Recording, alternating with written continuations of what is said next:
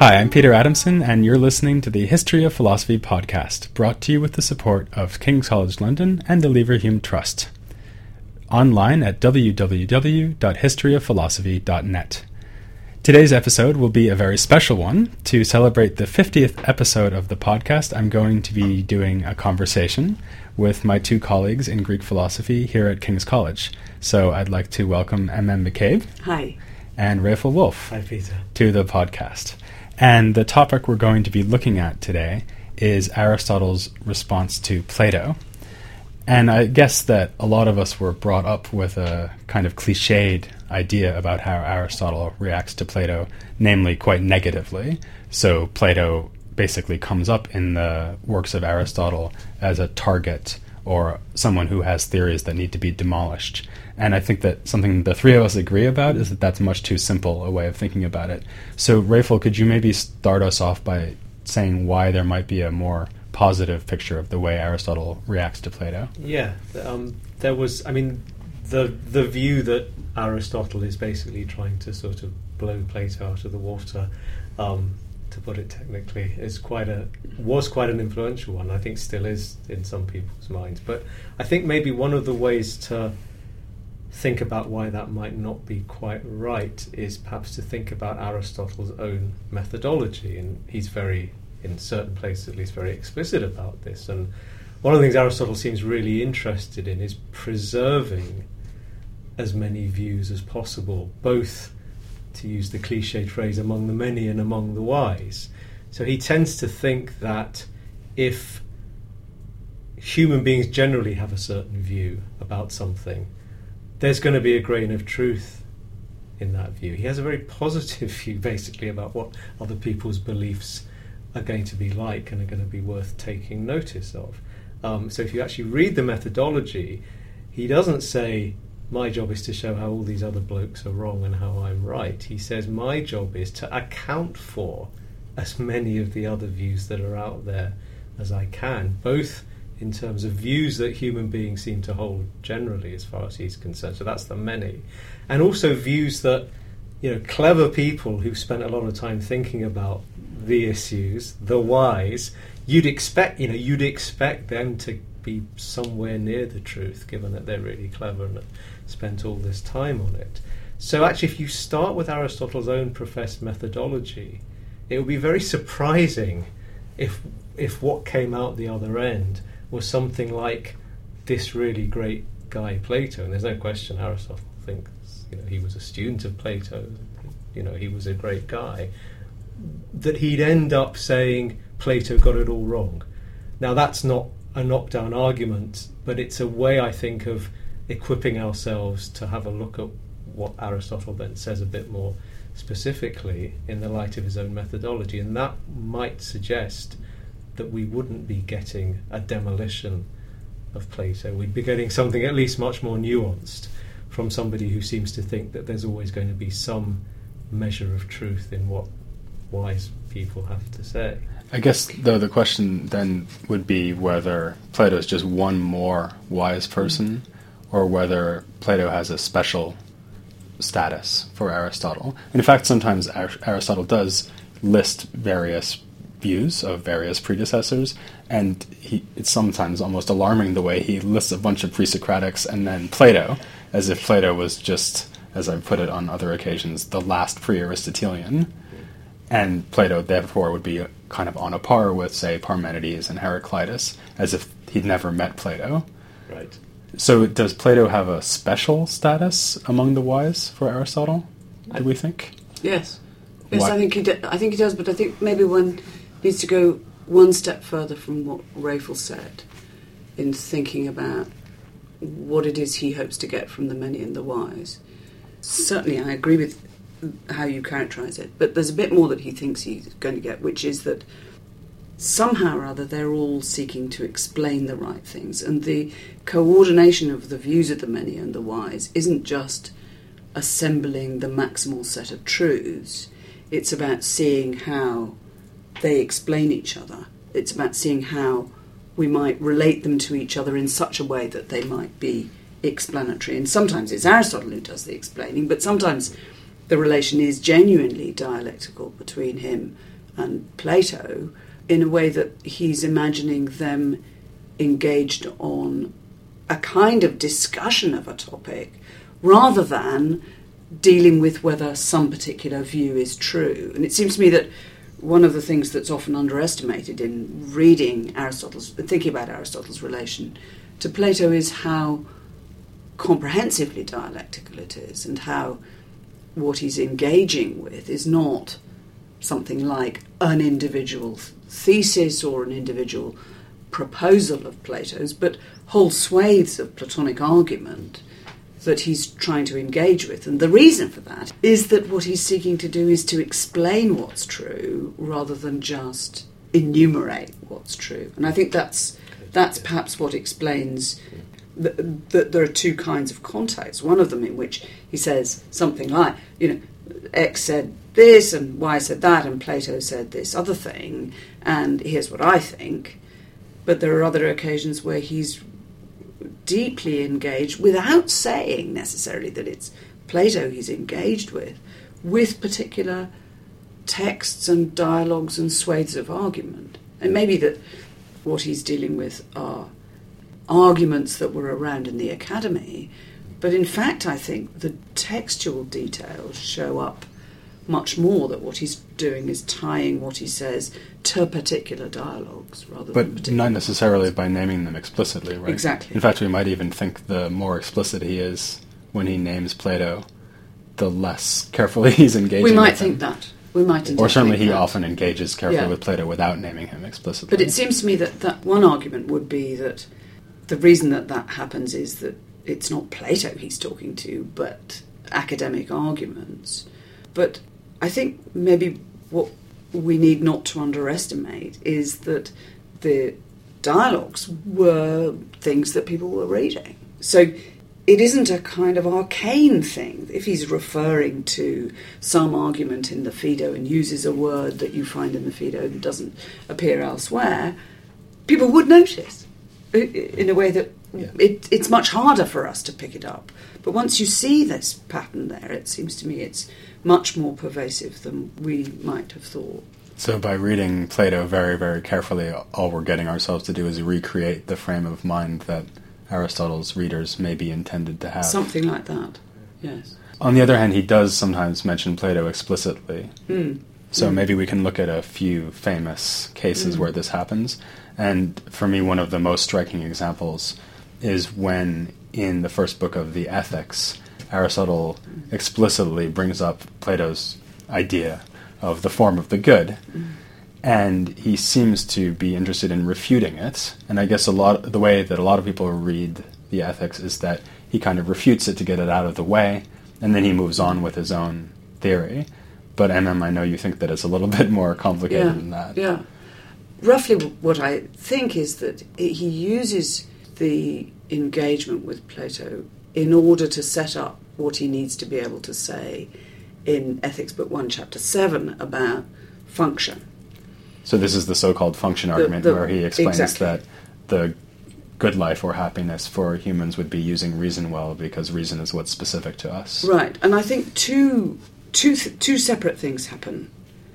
The first thing is that he says, well, these accounts of, of what goodness is, the accounts that you find uh, uh, in the Republic, in Republic Book 6, you might think, that suppose that goodness is something like a uniform property that things have a share in, um, so that things are more or less good, but they're not good in different ways. And Aristotle says this is just a mistake. So Aristotle's argument is, if you like, that goodness is not a property but um, a qualifier.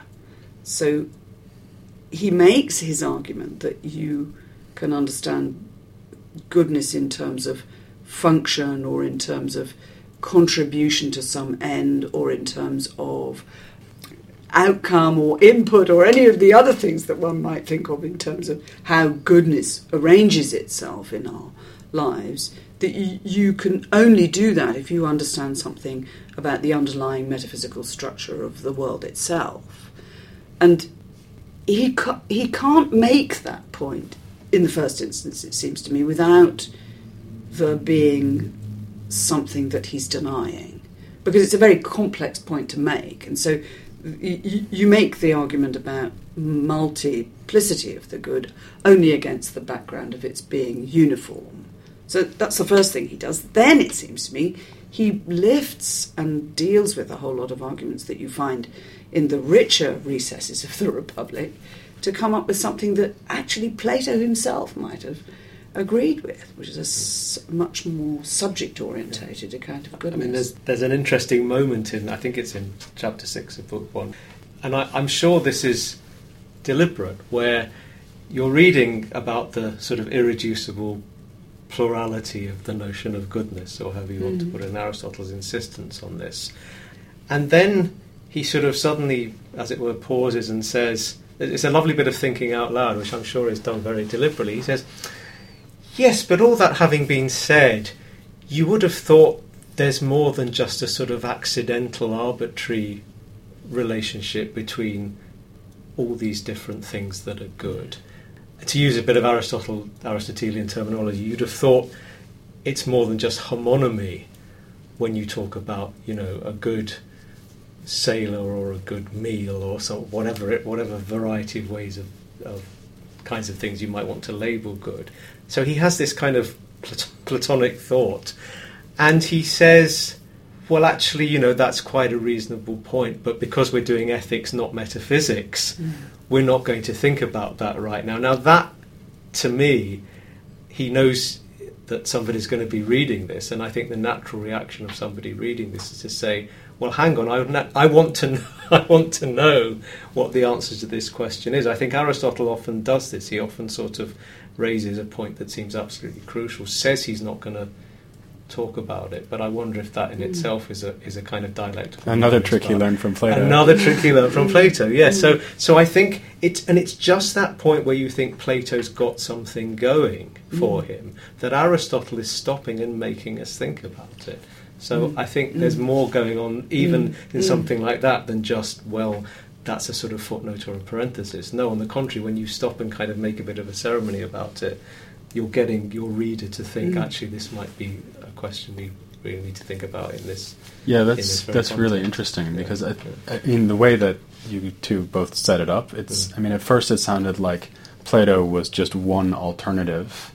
So the alternative where you say, well, everything is good in the same way, and everything is good because it participates in the form of the good, so it should all share this property of goodness. And then we're going to have a different view, which is the multiplicity of good. The only thing that a good horse has in common with a good knife is that just as a knife cuts well, a horse runs well, or does whatever horses are supposed to do. But as you just said, I mean, Plato doesn't have that first overly simplistic view of the good, No. right? And in fact, the the I mean, the example of the knife that cuts well is from the Republic, It's his, yes. and so you might think that the function argument itself is lifted Exactly. from the Republic. You might then think that, supposing somebody's reading it and says, well, hang on a minute, um, supposing some ancient person who's got the Republic in their blood is reading it and makes exactly that response, and then they say, well, hang on a minute, you know, actually, I now I think about it, the Republic doesn't really espouse this view of the good anyway. By the time you get to the bit in the Republic when we're talking about the, the sun, where the form of the good is construed in this ultra realistic way, we're also talking about the cave. We're talking about how it is that somebody learns to be wise. Well, what else is that than their learning somehow or other in ways that Aristotle himself goes on in Book Two to talk about, learning how to be who they are as best they possibly can. So it, seems to me that if, uh, as you're absolutely right, that this would get picked up. That this is a, this isn't a.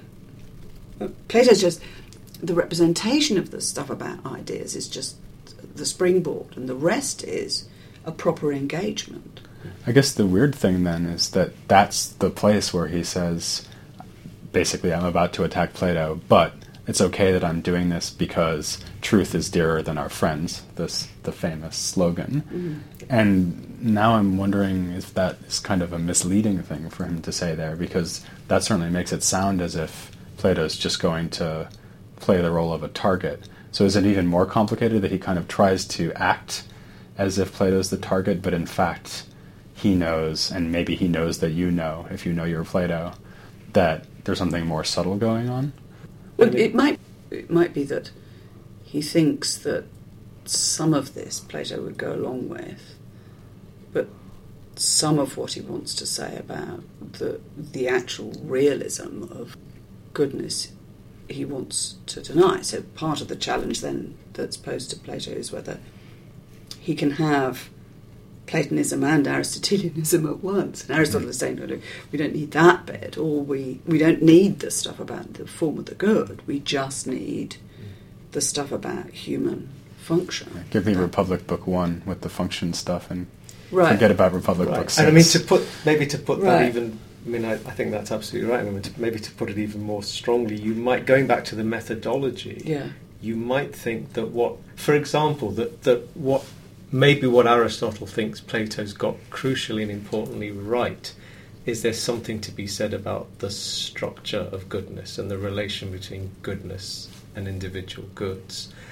And he may have thought that that's sort of people would be unnecessarily deterred from seeing that crucial point by all the sort of realistic metaphysical apparatus. Let's say mm. that that is Plato's apparatus, and that actually what he might take himself to be doing, you know, without wanting to put it too patronisingly, though I don't think Aristotle would have particularly minded, but uh, would be to rescue the truth in Plato. And I mean, if you think about it, it's a very otherwise it's a very odd thing to say. Well, it's a very odd dichotomy, and I, I I- again I suspect there's it's sort of deliberate. You know, when somebody says, "Look, you know, we care about our friends, but we care more about our more about the truth than our friends," well, you might think, you know, caring about the truth and caring about your friends might actually sort of go hand in hand, and that there's no reason to think that the fact that these first, firstly, the fact that these people are your friends in the first place must be for some good reason. One assumes without wanting to get into Aristotle's theory of friendship, but you know, you imagine the reason why Aristotle might have been friends with these guys in the first place was that he rather appreciated the kinds of things they were up to. And then I think thinking about the methodology of you know saving as many of the the, the views of the many and the wise as, as you can. He's trying he's trying to do it, and the criticism is is a necessary Yeah. bit of rescuing of what's actually true and important about the theory. Well, let's look at another example, and this is going to be a case where Aristotle seems to be engaging with Plato, but without mentioning him explicitly. And this is another uh, example that we've talked about in the past. So maybe you can start off with this, MM. It's about a particular topic about sensation, which is basically being able to perceive what are called common sensibles by Aristotle. So, can you explain that and explain where it might come from in Plato? Because this isn't really something I've covered in the podcast on either side. Okay. So the idea is that when you perceive, you perceive the things that are proper to the senses in question. So you see colour, you he- hear sound, you taste savour.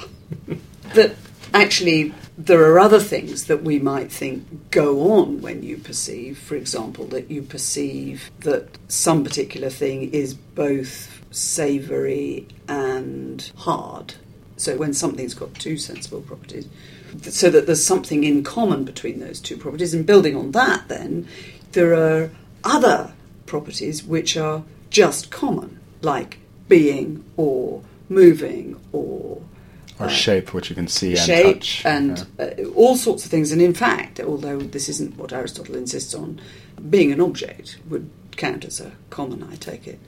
The, the expression common is something that Aristotle takes directly from Plato's Theaetetus. In Plato's Theaetetus, the same kinds of arguments are mounted against somebody who insists that knowledge is perception, and the argument against them is that perception only gives you the special sensibles and doesn't give you what they have in common.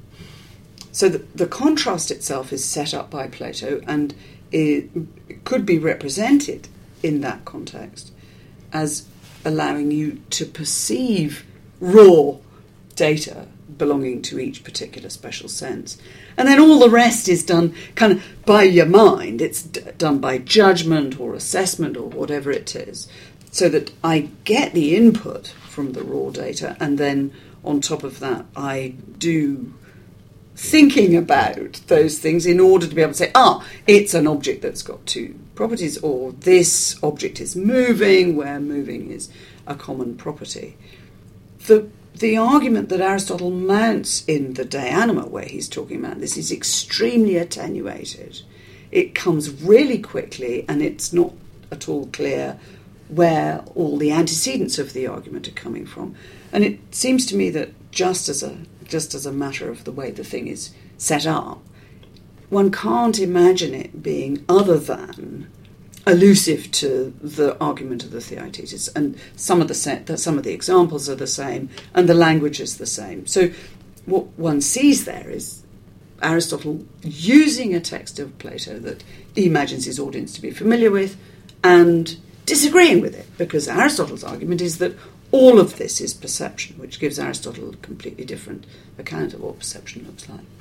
Yeah, I mean, I think that's right. I mean, I think one thing to say about that is that, genuinely, no pun intended, there's a commonality there as well. And mm. one, one way to think about that might be that, it, again, in terms of perhaps a rather sort of old fashioned way of thinking about Plato versus Aristotle, that Aristotle comes up with this idea of an object right? Mm. As what's kind of fundamental about our ontology. Mm. What's the base? What are the basic things out there in the world where they're objects? Whereas Plato, because he bangs on about forms all the time, you know, you've got the form of justice and the form of this and the form of that. That, that Plato maybe can't account for or doesn't even have a, a, a notion of an object. Now, it seems to me that the crucial thing that's happening in the Theaetetus is that we've got maybe the invention of the object. We suddenly mm-hmm. have now. I don't don't want to beg any questions about what Plato was up to before that, but we we have this moment where it seems really important to him that we don't just have a quality there and a quality there, and we're sort of we're a bundle of qualities. We have this crucial idea that they're unified in some way, mm. and he's thinking about how how that can be so and how we can be aware mm-hmm. that that's mm-hmm. so. And again, it seems to me that Aristotle, yeah, as MM said, he's kind of he's starting from something that he, he thinks is right.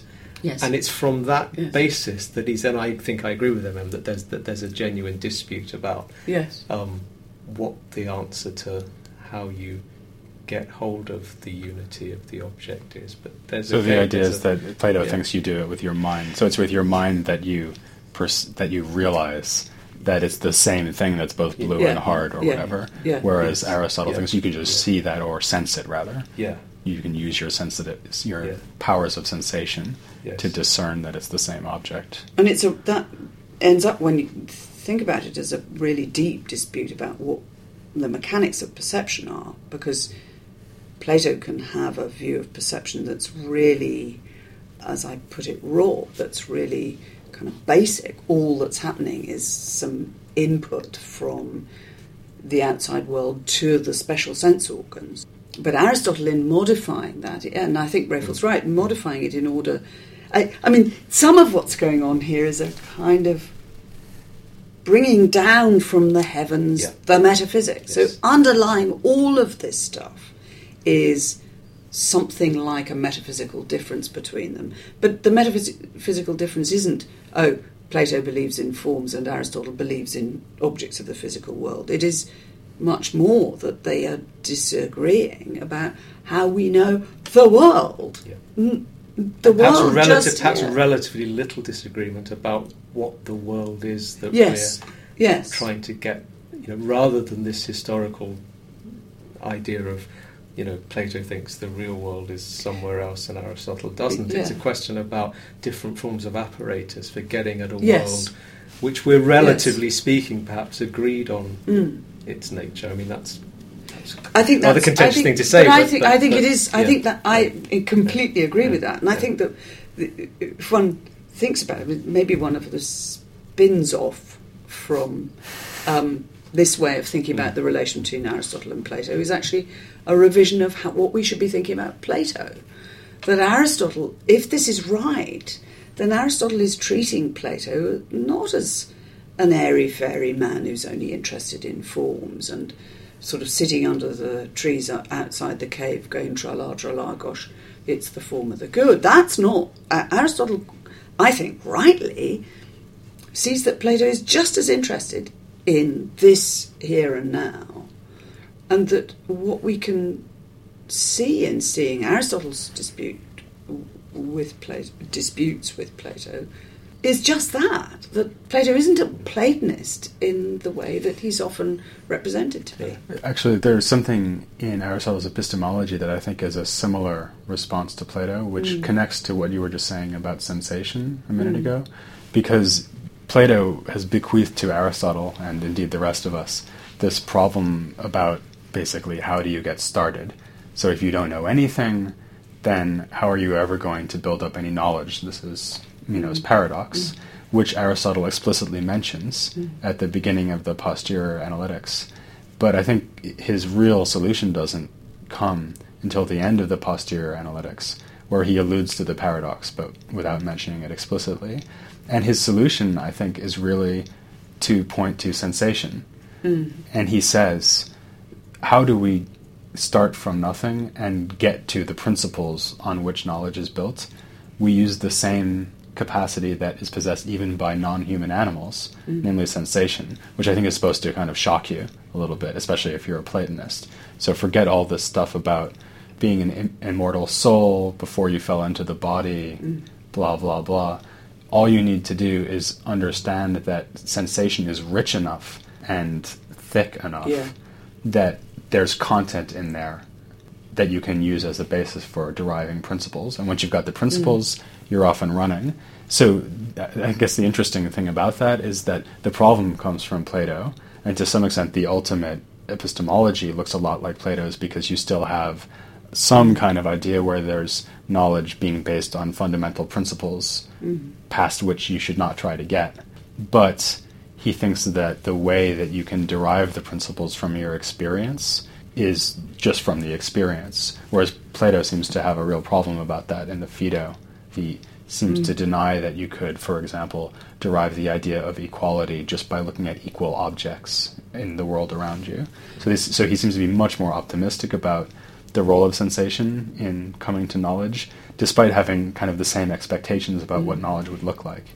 So it seems to me that it falls into the same pattern as the other two cases that we've thought about, doesn't it? Because what you find is uh, the sort of nitty gritty of the philosophical stuff that's going on, quite a lot of agreement about how we can think about sensation, where the dispute may be whether it's sensation or thought that does it, but not about the world in which we do it. And that one of the things that you get in these Aristotelian passages, in all three of the Aristotelian passages that we've talked about, is Aristotle just dispensing with the, the sort of frills and furbelows that a lot of people think just are what Plato is. And this shows you that it isn't. That, mm. that, that, they are yeah. what Plato is. So you don't need to say that in order for Plato to be a proper Plato, he's got to have a theory of recollection. We better not think that, it seems to me, because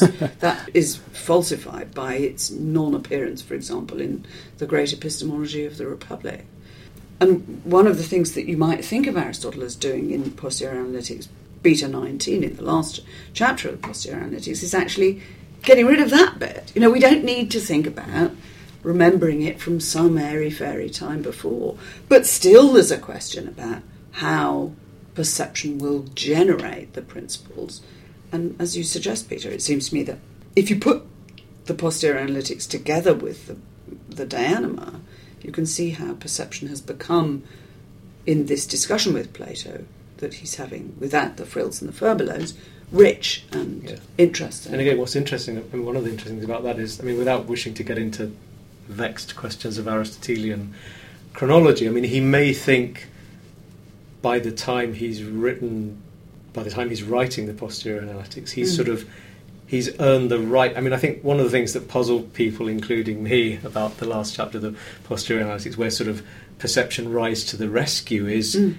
I think you read that actual. T- I mean, this may be something about how Aristotle writes his his mm. uh, his works, but you read the text and you think, yeah, wait a minute, you're saying that Aristotle, but have you really shown me? How Yes. perception of all things can do that. We'll go and look at the De Anima, go Yes. and look at the, go and look at the debate with Plato that happens there, and you'll understand how this debate with Plato Absolutely. is actually managing to sort of get get going. Absolutely, I'm sure that. I'm sure, Yeah, and that yeah. is explains then. In the last chapter of the posterior analytics, there's this really kind of awkward metaphor. Mm. Oh well, the perceptions sort of stand together like a little army, and then they're not routed, but they they stand firm, and then we get the principles. Well, you better not base your theory of principles on a pretty flimsy metaphor, because no account given in that passage of what it is for a perception to stand together and you know poke their swords at the enemy coming along and stop running away and all of that. But you're quite right that if what we've got there is something that builds on. The really interesting, complex theory of how perception is complex that you get in the De Anima, then he's got it. Mm.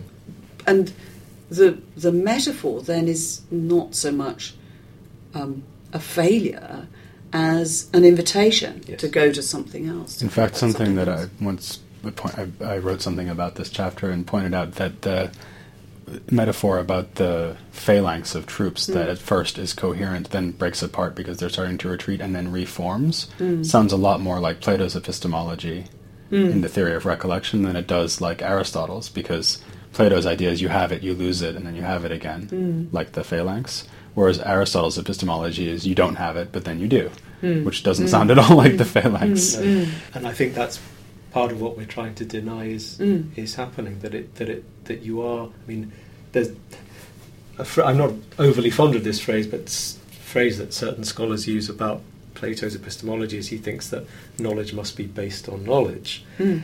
and that does imply a kind of there was a phase when you had knowledge, then it all went Mm. wrong in ways that it's not always clear Plato knows how to explain. But then, then, then it can all come good again if you do the right things and talk to Socrates and so on. And actually, structurally, again, it seems to me that Aristotle ends up without the heavy metaphysical apparatus in, in, in quite a similar position. Still thinking But that knowledge yes. is based on yes, knowledge. Yes, I think I think that's right. Well, before we wrap this up, I just wanted to maybe step back from these particular examples and think about this as a broader issue. I Mm. guess one thing that's emerged from this conversation is that whatever Aristotle thinks of when he thinks of Plato, he doesn't think of it as a body of doctrine. Mm. It sounds more like he thinks of it as the way we think about it, which is a bunch of dialogues Mm. and maybe specific passages in specific dialogues. But he is reading Plato rather than just thinking, oh, well, we all know what Plato thinks. Yes. And it seems, again, it seems odd that he tends to do that more when he's not mentioning Plato than when he is. Um, in fact, when he mentions Plato explicitly, sometimes he mentions Mm. things that Plato doesn't say in the Yeah. dialogues. But then, I mean, picking up something that MM said earlier about that, one reason for you know, the less specific he is about who he's referring to, the more it's really, the more there's real engagement with Plato. Is, Mm. is is this project of sort of finding out how all the bits fit together Mm. in Plato, and that I Mm. take it as what Aristotle is trying to. Mm. I mean, he's not Aristotle does not have. In one sense, he doesn't have a system in the sense that he's building something and he thinks that all the pieces are in the right place and that, that that's where he's finished up. I don't mean I don't think that's true, and I don't think the way he does philosophy indicates that. But he he he's systematic in, in, in the sense that he thinks that the bits of your philosophy had better fit together. They'd better be coherent Mm. um, and that you know the sort of endless project is trying to make sure that that's what they do, and that actually, in that sense, the less specific you are in referring to to Plato, the more that might be an indication of the fact that you're seeing. I mean, yes, you're seeing you're seeing the individual dialogues, but you're actually not you're not sort of stopping there.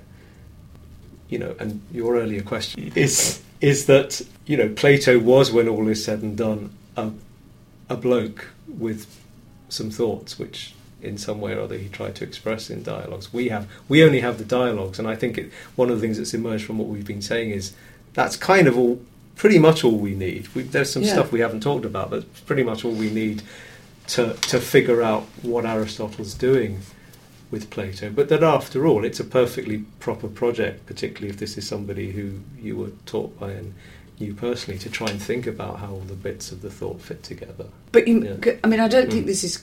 It's I mean, not I agree no, with it's that, but I don't. I don't No, think this no. it runs. What I'm about No. to say runs counter No. to this. But Mm. supposing you also think that one of the things about the dialogues is they're open-ended. And Open-ended is too strong, but is that they're supposed to be much more challenging than they are dogmatic. Yes. So that they're supposed to show you ways of thinking about. They're not. They're not skeptical, but they're they're supposed to get you when you read to engage in philosophical inquiry. Well, if Plato was, if that's right about Plato and Aristotle was his pupil, well, for sure Aristotle will have learnt that too. So it may be that actually he's just doing what he was taught. That that I mean, this again turns itself on its head into an interpretation of what we should think about Plato. If Aristotle treats Plato like this, maybe that's how he was taught to treat him. and how we should treat him too. Yeah, yeah, sure. well, speaking of students of Plato, that's going to be the focus next time on the podcast because I'm moving on from Aristotle, but not very far. And I'm going to be looking next time, in fact, at the students of Plato and of Aristotle. But before concluding, I just want to thank Raphael very much for coming on again, Thanks, Peter. and MM for coming on again. Thanks. Please join just me, sadly, next time on the history of philosophy without any gaps.